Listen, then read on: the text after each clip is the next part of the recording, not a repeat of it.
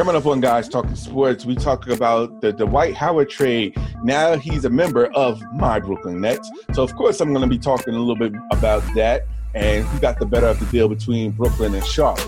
We're also going to talk about the rest of the NBA draft, and we're going to talk more about certain teams in the NBA. We're also going to talk a little Major League Baseball and talk about the Baltimore Orioles and the dysfunction that is the Orioles and what they can do to maybe turn things around in the MLB. My co-host Adrian Catwell joins me, Al Qualls, and that's right now on Guys Talking.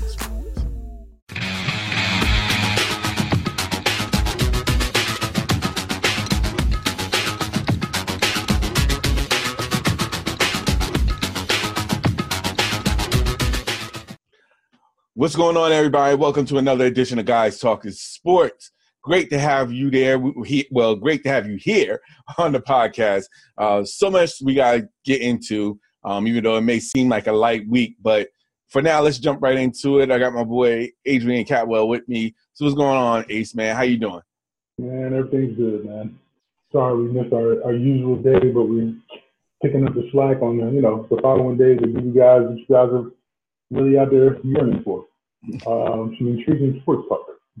Exactly, exactly. And of course, Earl is on special assignment, so he couldn't make it with us. Uh, shout outs to Earl Ross, of course. Um, but we're going to get right into it. Like Adrian said, um, sorry we took a day off, um, but we just want to make sure we had everything up and ready to talk about. And what better fitting to talk about what's going on in the world of sports today, um, especially for me being a Brooklyn Nets fan, found out this morning that the Brooklyn Nets traded Timothy Mozgov and this year's second round, one of this year's second round picks in the upcoming draft tomorrow, and a future second round pick for Dwight Howard. So after six years of talking about Dwight coming to Brooklyn, he's finally in Brooklyn. Um, I don't know what you've heard in regards to the trade. Um, me personally, I thought that the Nets made like the Nets robbed them um, basically taking on Dwight Howard's contract for one year, um, and then having to shell out, you know, don't having to worry about Timothy Mozgov's additional year going forward. Uh, thought that the Nets made out like bandits. Um, was really puzzled the fact that Charlotte would actually deal Dwight Howard and take back Timothy Mozgov, but in the end, they did what was necessary, I guess, for their own good. But I thought that was a win for definitely for Brooklyn um, even though that it will stunt the growth of Jarrett Allen because, of course, I am a Nets fan. Um, maybe it may stun it for a little bit, but I think that it would also help mentor um, Jarrett Allen to be a, a, a, better center going forward. Uh, so I, from the rumblings that I heard, I heard that Dwight Howard was definitely not a great teammate um, because this is his fourth team in the past four years uh, with Houston, Atlanta, Charlotte, and now Brooklyn. Um, from the rumblings I'm hearing, especially in LA, in LA of course, mm-hmm. uh, Dwight Howard is not the best teammate, um, quote unquote, from the rumblings, and those are rumors. Um, but it seems as though that if everybody's dealing him after one year of him playing there, it may have some weight behind it. So um, I'm a little bit worried about that. Uh, I think that, you know, don't get me wrong, Dwight is still a good player. Um, he's not where he once was when he was at Orlando, but he is a good player. And I still think that going forward is still an upgrade um, at the center position, even though I love Jarrett Allen, don't get me wrong. But I think it's still an upgrade in the, in the center position, at least for a one year rental. Um, then after that, no matter what they do after that, they'll still have the cap space to go after two max, two max players or two high price um, players in the next year. So um, that's my take on it. I don't know if you had anything else to add in regards to it, or if you had any questions, um, Ace. Um, I'm curious because uh, I know they're not going to go after two max contracts this upcoming off season, but um, during this season, off season. But next season, um, there's some pretty attractive names out there. And I was having a conversation with some other fellows, uh, other friends of mine, who they don't believe that anybody would be willing to be lured to Brooklyn. But if you had the opportunity based off of you're figuring that uh, Dwight Howard's going to come off the book. Um, you got two max contracts coming. I know, I know Kyrie wants to play in New York. Don't know if he wants to play the MSG or if he's concerned about playing the Barclays. New York is New York. Brooklyn, Manhattan is not is not too far of a distance between the two. If he's concerned about being from Jersey and family and friends can come see him play on a more regular basis. Um, but also Klay Thompson will be available. Draymond is going to be available. Um, so there's another big name. I can't think of off the top of my head that's going to be available next season. If you had your pick of the litter, if you're the GM and you got your young studs that are there, and you've been bringing two max contracts, who would you try to go after? Considering, um, I don't know who you might have to gut to, you know, to bring those guys in. Well, the two names that's um, already been talked about that could make a possibility, especially if Kyrie is one of them, is he's definitely good teammates and good friends with Jimmy Butler, and um, that can also be a, a, a person that Brooklyn can go after as well. Um, me personally, I would love to see Klay Thompson um, in the mix.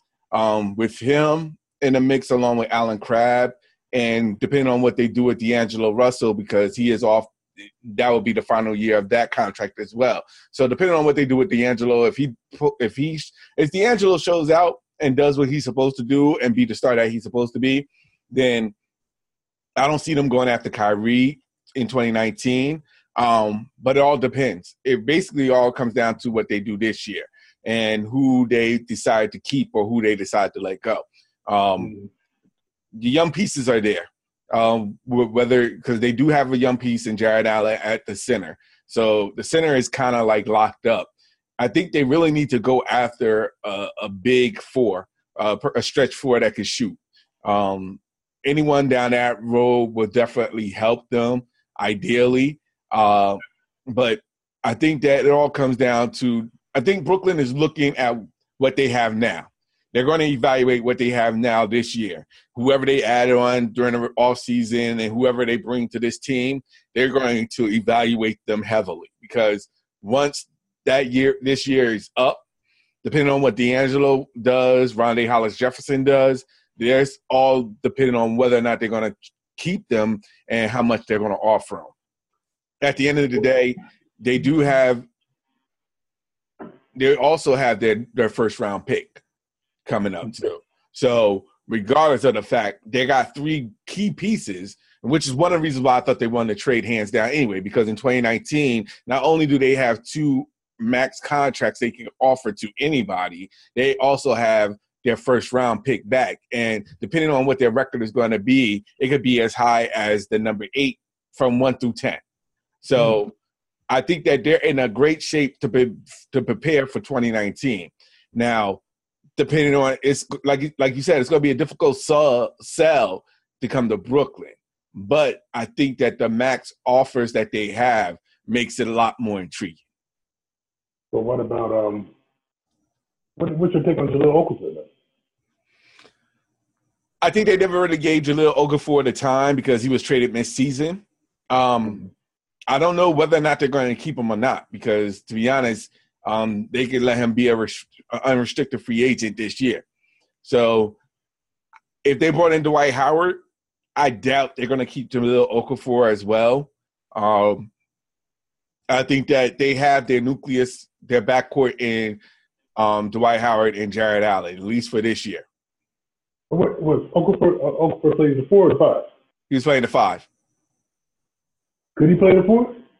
No, not in this age. Um, he could have played the four back in the day, um, but that's why they're the way the Nets offense is right now. They need a stretch four, stretch four that can pretty much do all those things. That's why they had Rondae Hollis Jefferson started at the four because he was an energy guy. He may not shoot the ball extremely well, but he was good enough on the defensive end to give them what they needed to provide the win. Mm-hmm.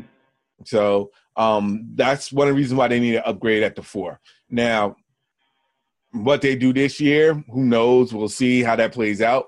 but I really think that the development they're at the end of their development stage. I think they're now in the evaluation stage of saying, okay, what are I am going to keep and what am we going to look to just move on with. And like I said before, they have so many players with big contracts coming off the books next year. So I think they have it set for it to be 2019 is going to be a very interesting year for New York, for the Brooklyn Nets, I should say. All right. Now, still sticking with basketball a little bit. What are you thinking? How do you feel about Puma? And they're coming up and scooping some of the two of the top uh, prospects for coming into the NBA draft. Um, I think I heard on the radio where Vince Carter was the last NBA player to sign a contract with Puma and only last two years, and that was that. Um, and they're trying to get back into that space. I know Puma is huge in soccer, um, and they're huge in track and field and other sports. So I mean, it's not like Puma is hurting for money, but they understand that the NBA is. Uh, a, a really great opportunity if they come out with a decent, halfway decent or pretty good looking shoe to rival Under Armour and uh, Adidas and Nike. So what's your take on it? I mean, I, I mean, I didn't really, I had no idea that Puma was even even had a sneaker at some point, or some name star had a sneaker with Puma. So this was all news to me when I heard it today. So I was just curious what. Excuse me, what you thought about that? Now, to be honest, I thought it was about time. Um, they should have done this a while ago, but it's good that they're doing it now and they're starting with the rookies because they have to start somewhere. And it's smart for them to use the rookies that are just coming into the NBA because it gives them a sense of they have them locked to a contract. So if they do become like the next Donovan Mitchell or the next Ben Simmons, they're already signed and they're, you know, Pumas is out there. So I think that they should, to be honest, they need to focus on the rookies because if they focus on the rookies and not the stars, then it gives them a sense of of of a place of where they can be shown in the NBA. Not going after the particular stars, but focusing on the rookies itself. It'll be the, I guess, the stepping stone for them to get their mark in the NBA. To be honest, they should do it for all rookies, whether it's NBA, NFL, and major and Major League Baseball I mean, I think that would be the smart way for Puma to go, and I think that will give them a sense of an identity, knowing that you know we'll handle the shoes for majority of the rookies coming into their pro sports, and if they want to stay with them, it could be their nice introduction for them. So I think it's a win, and they should focus strictly on the rookies at this stage.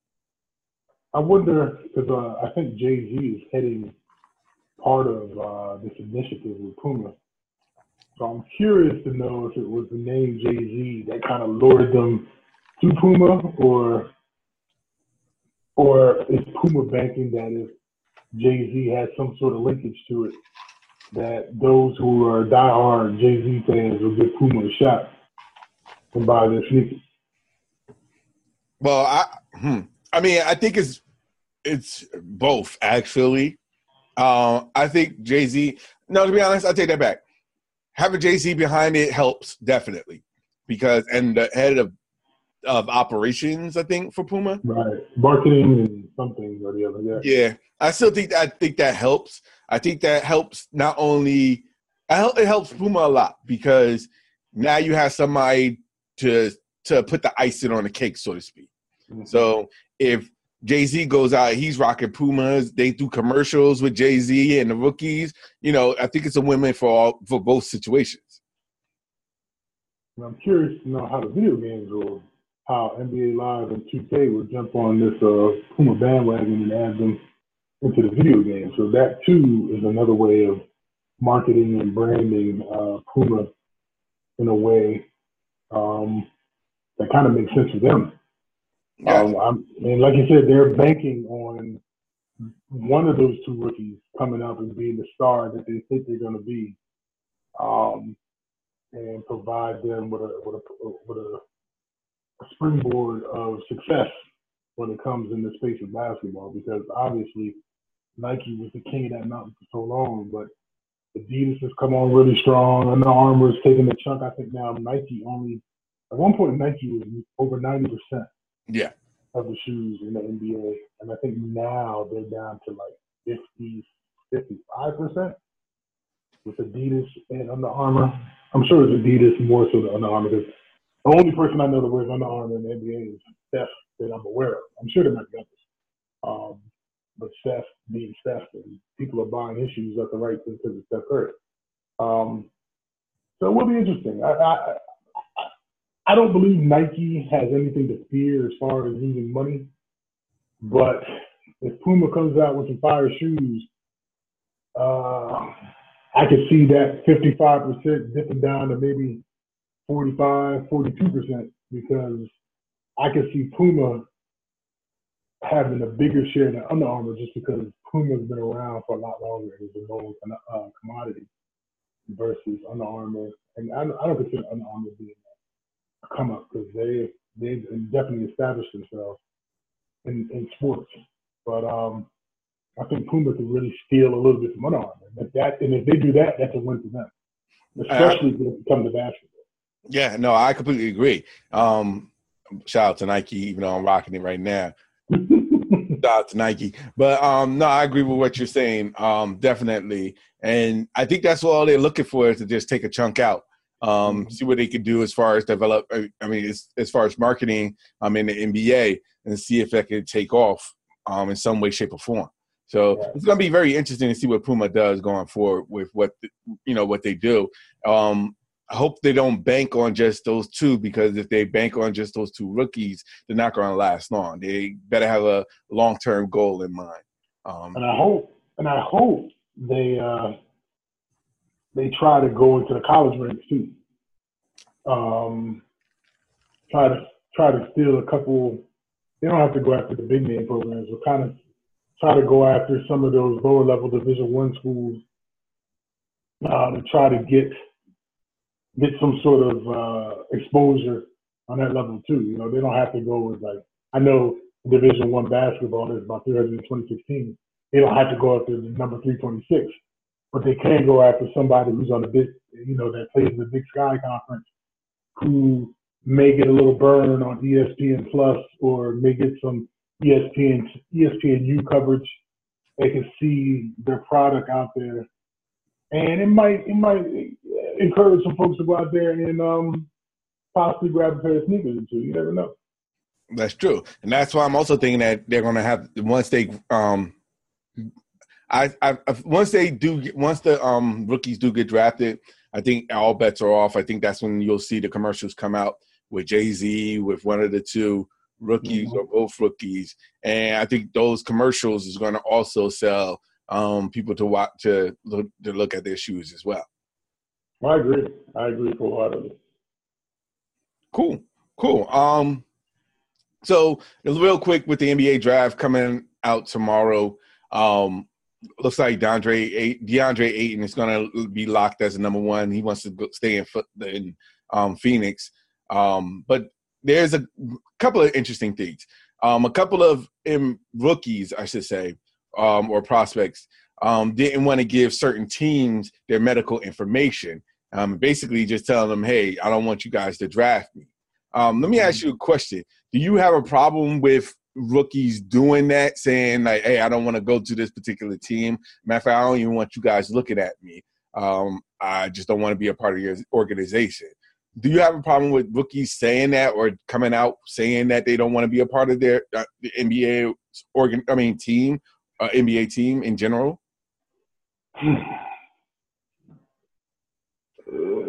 a la Eli Manning. yeah, but see, the thing about that with baseball or football, they have more than two rounds.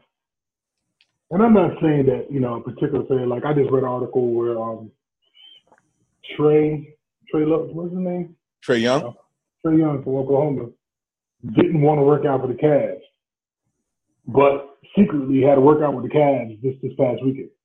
Like initially he didn't want to, but now I guess he came around and worked out for the Cavs. Um, to me, I don't I don't see why it doesn't make sense to me. I mean, in the NBA, if you become that dude, you could pretty much dictate how, and when, and where you want to go. Uh, case in point, how Kawhi pretty much got the Spurs by you know by the balls and it's like, look, this is what I want. I'm not gonna play for you guys. Either you're gonna work with me and do what I want. I mean, they can still kind of screw him a little bit because they still take you know hold his rights and send him somewhere else where he doesn't want to be, and kind of put him in a Kyrie type of situation, but it's still a good situation. Um, but in the same sense, I, I don't know if I'm a rookie, and because the Memphis Grizzlies only won seven games last season, I don't want to work out for Memphis because you know they suck.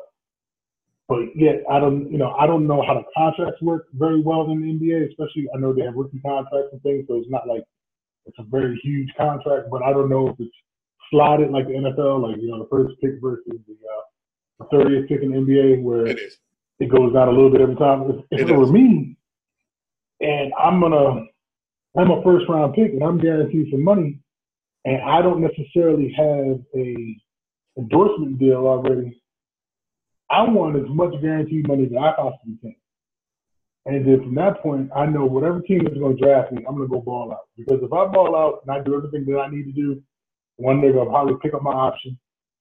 And then two, when you become a free agent, you're going to command the dollars that you really want. You know, these rookies, I mean, I guess it's, they're going to do what they're going to want to do. But me, if it's nothing in sport is guaranteed in any sport. You know, you get you get hurt tomorrow, you know what I'm saying? You may not ever play again. So why not if you're gonna get your guaranteed contract, why not try to get the most you possibly can? So if a sucky team wants to draft you number three versus the team you really want is gonna be at number ten, and that's a and that's a that's a difference of maybe five or six hundred thousand dollars, give me my money. Because eventually you know how how it is in the NBA. It's all cliquish. If you become that dude and you have that clique and you have that team that you want to play with with that person, you'll find a way to get there. 'cause they're making it happen now. So I don't see, you know, I. But that's just my opinion. I agree with you. Um, to be honest, I just think that the players are at the point where if they're trying to control the narrative, it's a shame. Um, I understand that teams, the business side of things, teams are going to be teams, and it's a business aspect of it. But I also understand that from a money aspect of it, I just don't see why, if the team that you might not want still picks you, just prove that you, you know you don't. You could just still. The whole goal is to prove that you're worth, not for your first contract, but for your second contract. And Mhm. if teams see you as a team player, they're going to look into that and say, you know what, he's a team player. I think we, you know, he hasn't done anything wrong. He just played his position. He worked his butt off. We'll give him the, you know, the money that he, I, this, you know, as a team, I think he deserves this amount of money. But it sets a bad precedent when you are already telling teams you don't want to work out for them. Um, i.e., and to be honest, it's almost a similar situation we talked about last year with Lonzo Ball because the only team he wanted to work out for was for the Lakers. Now, granted, you know, Lakers had the second pick, so even if they did, you know, the only way that wouldn't have worked out is if Philly picked Lonzo Ball, but he did. It was he controlled it, the situation, and it just fell into his lap. That's why he didn't want to work out for other teams. But regardless of the fact, teams out there is going to frown upon people that don't want to be a part of that particular team. And who's to say that down the road you're going to be traded to that team? So you know you have to you have to look at all options here. Don't just think, and, and this is for rookies. Don't just think that you control being on. You don't want to be on this particular team means that you're not going to be this on this particular team for the rest of your life.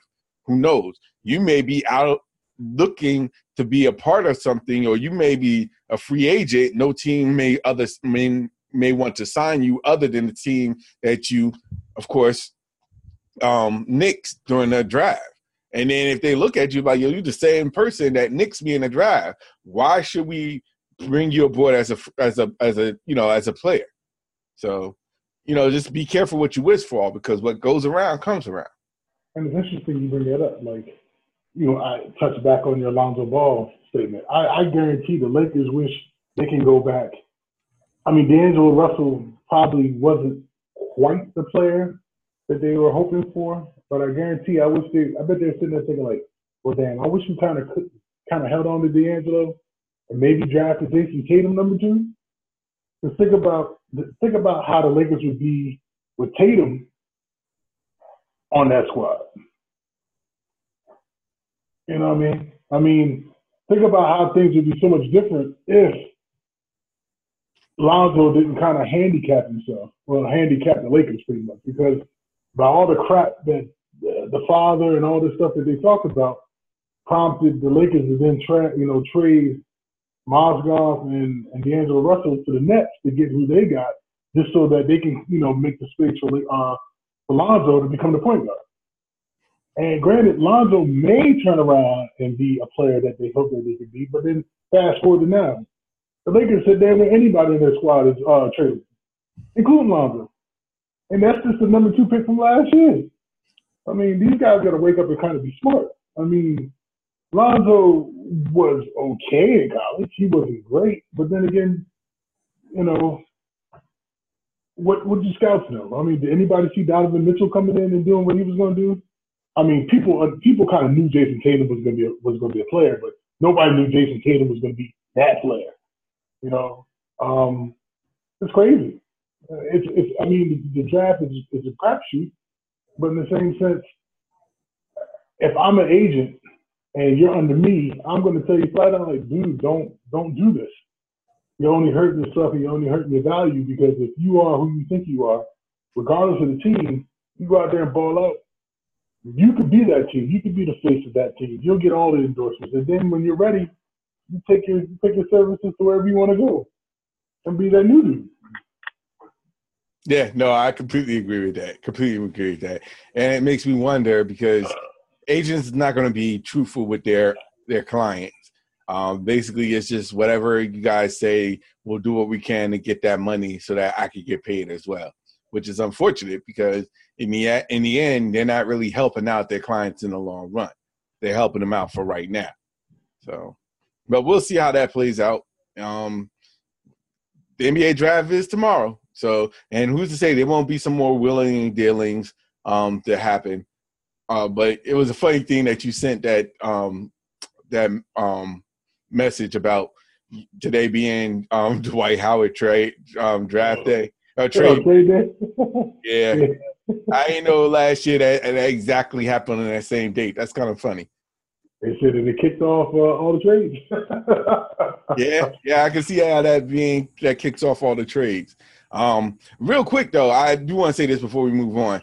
Um, as far as NBA, the, speaking of trade, the trades, um, I know there's going to be a lot more trades. Either if not tonight, definitely by tomorrow um, during draft day. But I will say this: if I'm looking for younger players on an NBA team, excuse me, free agency wise, as soon as free agency hits, I would take a step back, wait for all the big names to drop before going after any of the other players and I'm saying this directly at Brooklyn. Um, me being the Nets fan I am, I have to say this. Don't go after the big name superstars right now. You got one year.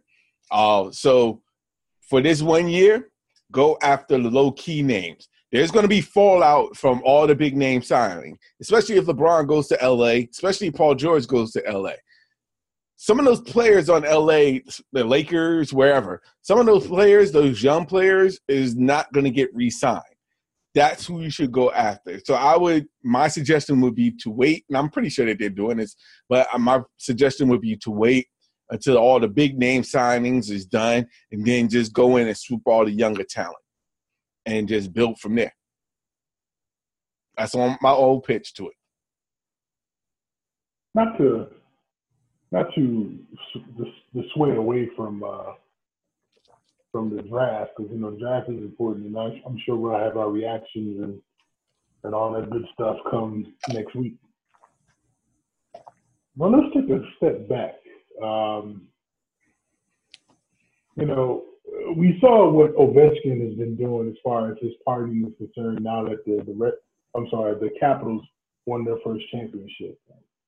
You know, in all due respect, you know, it's a long season. They deserve to be as happy and party as hard and as long as they want because that's what you know. That's what you get paid the big bucks to do because your your whole goal is to win championships and bring glory to your city. But then you have Golden State, and you have Swaggy P talking about taking a step back again. Canada just will be legalizing weed within the next couple months and making it legal for the entire country of Canada. Swaggy P wants to make cocaine legalized. And he says people should go out there and try cocaine. Is Swaggy P now putting a target on his back for increased drug testing? Because now he's pretty much putting it out there that he's either done cocaine, is doing cocaine, and likes cocaine. and I, I, just think it's the most ridiculous comment anybody can come out there and say, especially if you're an athlete making the type of money that you make. Why the hell would you come out of your mouth and say legalize cocaine? Now, now I will say from what I'm hearing, I I'm from a lot of people, it was just the fact that he was just making a, a joke about that. It was all in fun. Someone kind of took it out of context. He did say that, you know, like he was laughing when he said it. From what the people are saying, he was laughing when he said it. Um, it was in conversation about you know Canada making you know legalizing marijuana. So he and jokingly he was like, "Oh, you know what? They should legalize cocaine while they at it as well." It's from what I was told. That's been how it was portrayed, and then somebody took it and kind of went left. I don't know if it's true or not, so don't mm-hmm. quote me on that. But from what I heard, mm, Swaggy P was all in jokes and good fun about it, laughing the whole time when he said those words. So it could have been. I, I, like I said, I don't know um, whether he's still feeling the effects off of the henny back in the parade. I don't know. Um, I'm just saying that there are rumors saying that he was just jokingly about it. But even if that's the case, he needs to come out with a press release and said that he was joking when he made that comment because if, it, he has to set the record straight. Because if he doesn't set the record straight, everybody's going to assume this, and they're going to look at him a lot harder. And I don't think he wants that unwarranted attention going forward. So, um, me first, I, I think he really needs to set the record straight before it hurts him even more. I agree because if I'm an NBA exec or I'm I'm in in NBA front office and I'm hearing this, joking or not, I'm like, yeah, okay, we're gonna target you for like five more additional drug tests, random drug tests, off-season drug tests, because it's one thing to talk about weed. It's another thing to talk about cocaine, and you talk about the the great Len Bias, who died of cocaine the night he was he got drafted by the Celtics. I think it was damn near almost 30 years ago. You know, where uh, he would have been, I'm sure, a great player for the Celtics in the NBA, but cocaine took his life. I don't think the NBA will take the likes of that comment lightly. And uh, I'm sure, I'm hoping his agent got in his ear. I'm hoping Golden State's management got in his ear and was like, dude, what the hell? you know, and set the record straight very quickly because if not, yeah, he's he's gonna he's setting himself up for some serious situations. Yeah, yeah. I I mean, that would be so crazy to come after just winning a championship and then to have your whole legacy go down like that. I mean, that would be worse off than what D'Angelo quote unquote did with you with Rita. So, you know, that that would be far more worse. So mm-hmm. if I'm him, he needs to set that record straight and does it do it quickly. Um, I agree. So um, hopefully he'll get that chance to do it. You better do it sooner than later.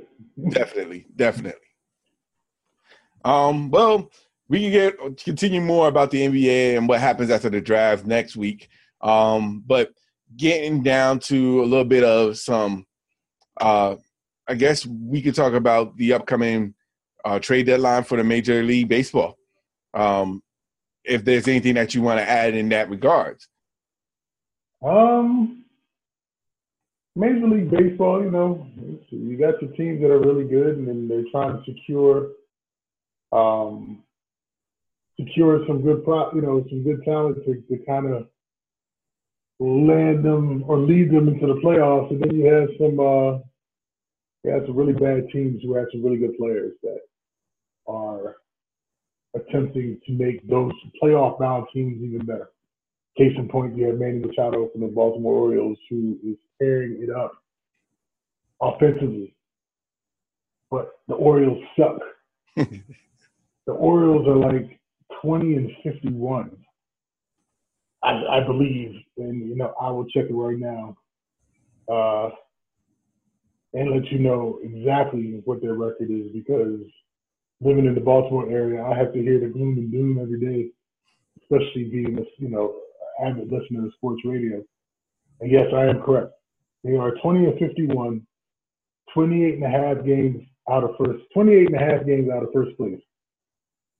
And there's no amount of winning streak that could get them to the point where they could be in contention to even attempt to try to make the playoffs. I mean, they could try, but they're just too far back. So I mean, they can win 20 games in a row right now, and they're still nine games or 11 games under under 500. you know, where you got the Yankees and the Red Sox, who are 48, 22, and 49 and 25 respectively.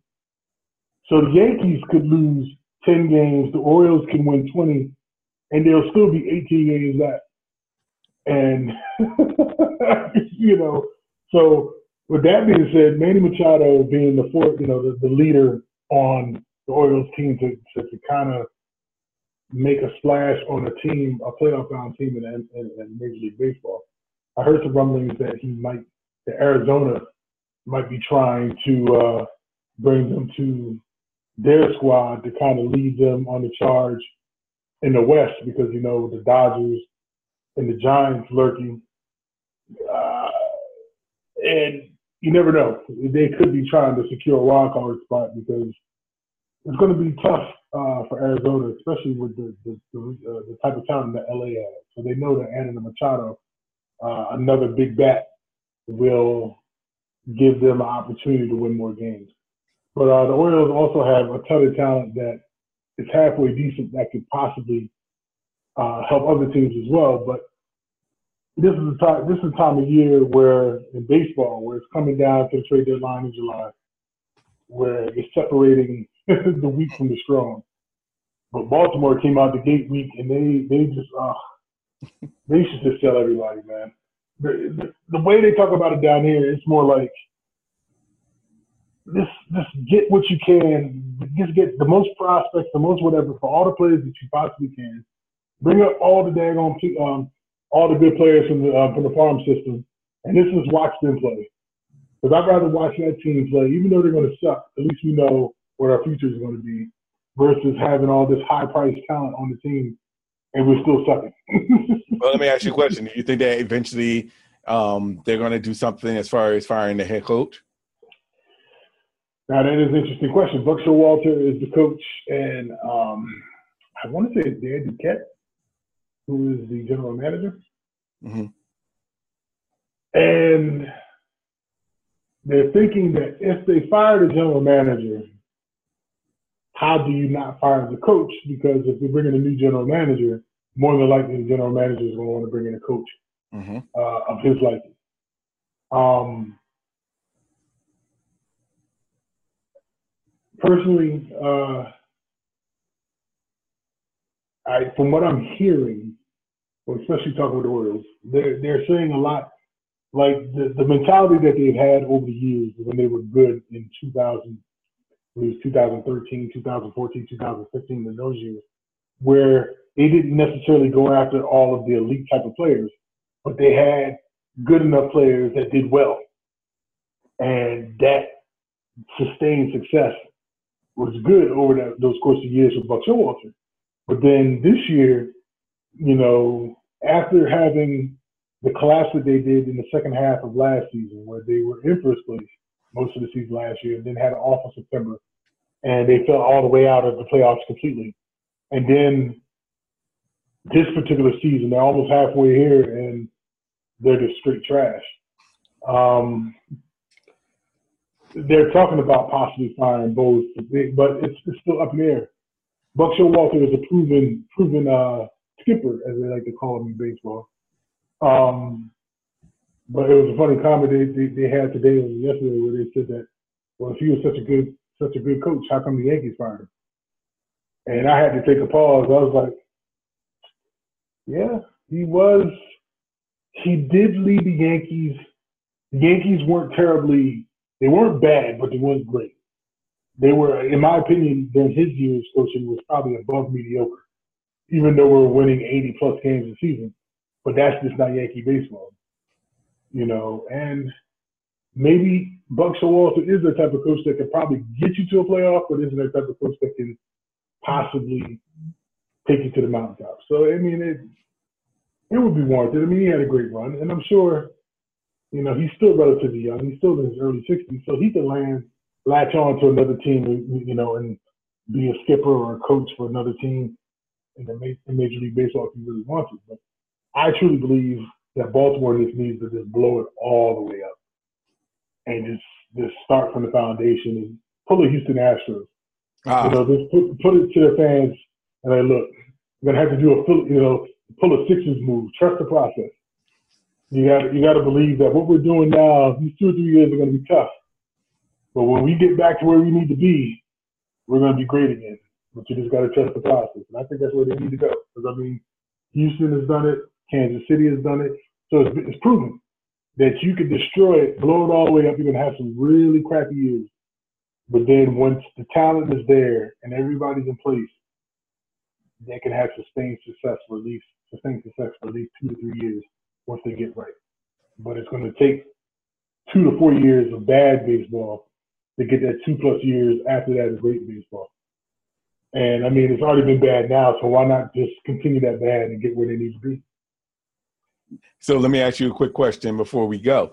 So, in just in teams in general, if they say that we're going to rebuild, um, do you really believe that that in those two to three years they can't really just say that they're going to rebuild and not blow up anything? But basically, they're saying like, you know, you basically saying, hey, look, if we're going to do a rebuild, we need to shut everything down, trade our best assets, get you know upcoming talent, potential talent back for the next two or three years instead of just doing it step by step, just completely doing an overhaul. Do you believe in doing it a complete overhaul or doing it from a step by step process? I don't believe you need to do a complete overhaul if you're a, a 500 team or slightly above a 500 team. Obviously, you have some pieces in, in place. Maybe a good trade or two will propel you to the next level. Um, but if you're perpetually bad, um, like the Orioles have been now for pretty much half of that, maybe for the last quarter of last season and all of this season. Obviously, what they thought they had isn't working, and it's not getting any better. In this case, I think they should blow it up. Um, but it all depends. I mean, Miami with Derek Jeter is blow, you know, blew it up. But then in retrospect, he blew it up, and the team is playing a heck of a lot better than what people are giving them credit for. So maybe the influence of some youth and some unknown names will bring a little bit of excitement because they're going to play a little bit better and possibly bring a different style of baseball that they're accustomed to in that particular city, in that particular city, um, and bring some some general some general good play. So sometimes blowing it up is not a bad thing, but I think it's, it's at a point. If you've had some success and you had a down year, I don't think you need to blow it up. But if you're seeing a succession of down of, of being down, where it's not going to get any better, players aren't playing up to expectations, then I think yeah, just blow it up. It's just you know, it's it's baseball. It's, it's going to happen. You know, it's one thing if you start off kind of bad but then you're you, you have stretches where you're really hot and you're playing to be a 500 team. But in Baltimore's case, in, Kansas City's case, because uh, Kansas City has the second worst baseball, second worst record in baseball, at 22 and 51 versus uh, 20 and 51 for uh, Baltimore. You know, I think Kansas City realized that they blew it up. They got where they needed to be. They won a World Series the second time around when they went to the first year. Then next year they won it, and now they're back to square one. And so it works. I mean, you'll probably have more down, more bad than good, but Baltimore is a prideful organization. You know, though I can't stand them because you know I love my Yankees. Um, so we expect Baltimore to be pretty good.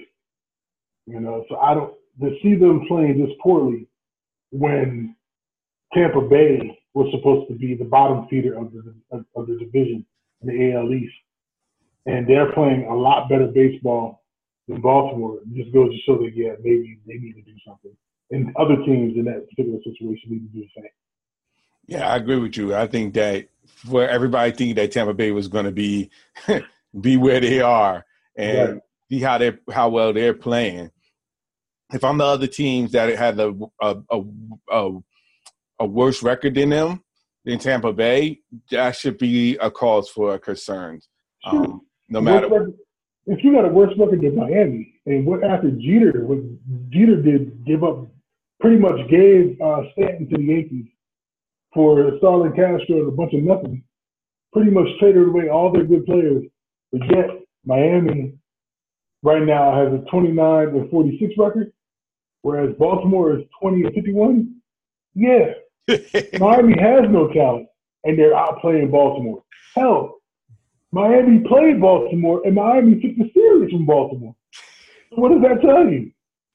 Dude, your team is trash. no, but but again, this goes back to my question: Is it because of the not not the players, but is it more of the coach? than the players itself.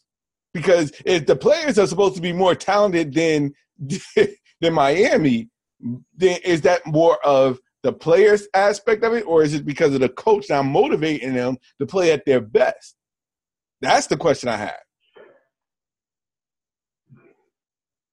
That'll be the final question today. I, I, I think it with Miami's case, Miami just, you know, probably a scenario where they just don't realize their true potential, and they're probably just playing to have fun. And you know, they understand that they're not the best group of players in the world. Probably like nothing to lose. Exactly. Whereas if they were on other teams, they probably wouldn't be playing in other in other organizations just because they're just not the top players in the organization. But Baltimore has quality proven guys.